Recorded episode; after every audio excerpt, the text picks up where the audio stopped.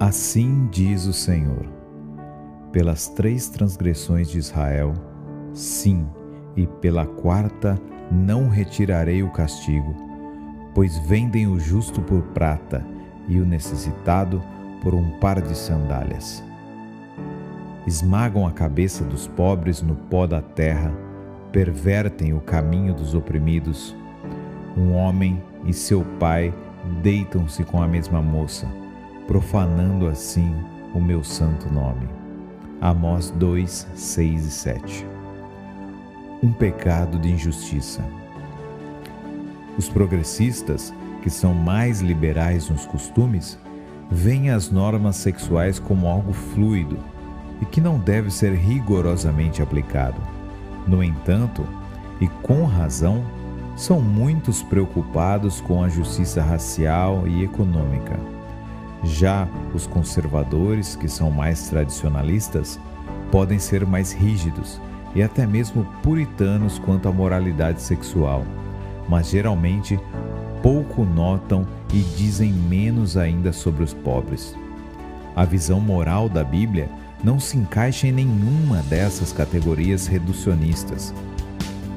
Deus põe no mesmo nível o ato de pisar os pobres e o de praticar sexo fora do casamento. Veja Amós 2:7. Por quê? Porque ambos profanam seu santo nome.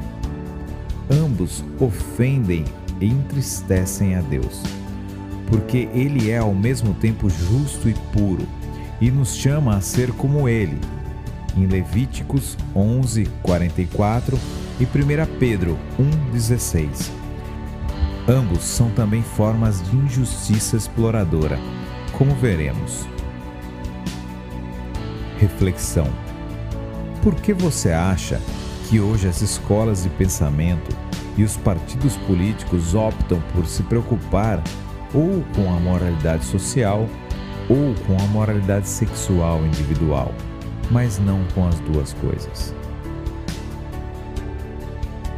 Oração: Senhor, Permita que o nosso senso de moral e nossa consciência sejam moldados não pela opinião popular ou pelas tendências culturais em transformação, mas pela tua palavra, sob a influência do teu Espírito. Amém.